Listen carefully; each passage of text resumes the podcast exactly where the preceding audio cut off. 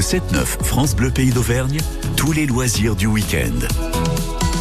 Et ce matin, c'est tout vélo, puisque le Zoom de la rédaction nous emmène ce matin au sommet du Puy de Dôme. Accrochez-vous, on monte donc à vélo, puisqu'exceptionnellement hier, la route a été ouverte pour une vingtaine de coureurs venus reconnaître cette ascension au programme du prochain Tour de France. Et dans l'eau, il y avait des stars du peloton. Hein. La fou est donc restée très secrète pour éviter les curieux. Mais Evan Le Bastard, vous, vous avez pu les suivre.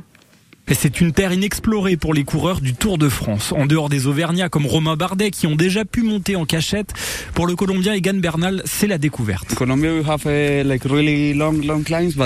En Colombie, on a des montées très très longues, mais jamais aussi pentues. Uh, Alors oui, c'est pas simple, mais bon, la vue est belle et c'est sympa d'avoir l'opportunité d'être ici et de découvrir un nouvel endroit. Encore essoufflé par l'effort, c'est au tour du Clermontois Rémi Cavagna d'arriver au sommet. Le jour de la course, il voit bien une explication entre leaders. Je pense que les équipes vont vouloir euh, contrôler pour pouvoir gagner en haut parce que c'est une étape euh, mythique. C'est-à-dire que depuis Dôme, euh, c'est le renouveau, c'est le retour. Donc voilà, je pense que c'est une étape à cocher. C'est comme le Mont Ventoux, comme l'Alpe d'Huez, des grands cols comme ça. Donc forcément, c'est, je pense que c'est une étape que vous vouloir gagner certaines équipes, oui, les favoris. Il est assez lucide sur ses chances, disons, limitées. Ouais, même si j'arrive avec les favoris là, j'aimerais bien m'accrocher voilà, jusqu'au jusqu'au Puy de Dôme et après essayer de m'accrocher dans le Puy de Dôme. Mais bon, des Vinégarde, Pogacar qui font moins de 60 kg. 60 kg, quand on fait 80, c'est presque 80, c'est pas, c'est pas le même vélo. Jonas Vingegaard, justement, tenant du titre et grand favori, il a apprécié ce col d'un genre nouveau pour lui. Je ne pense pas avoir déjà fait une montée dans ce genre.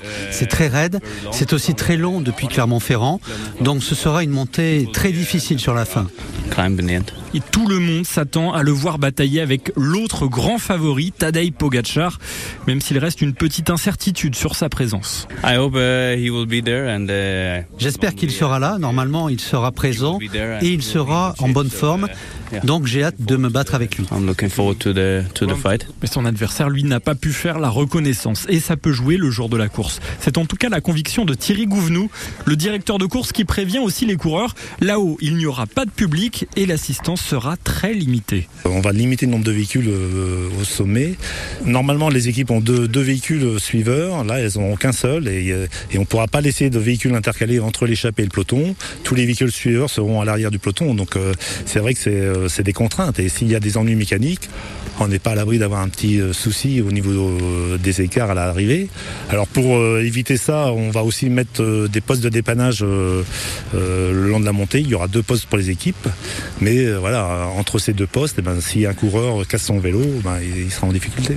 Tout ça promet un scénario de légende, peut-être à la hauteur du mythe, le duel Anctil-Poulidor de 1964. Et vous retrouvez les images et les vidéos des coureurs au sommet du Puy-de-Dôme sur francebleu.fr ou sur notre compte Instagram.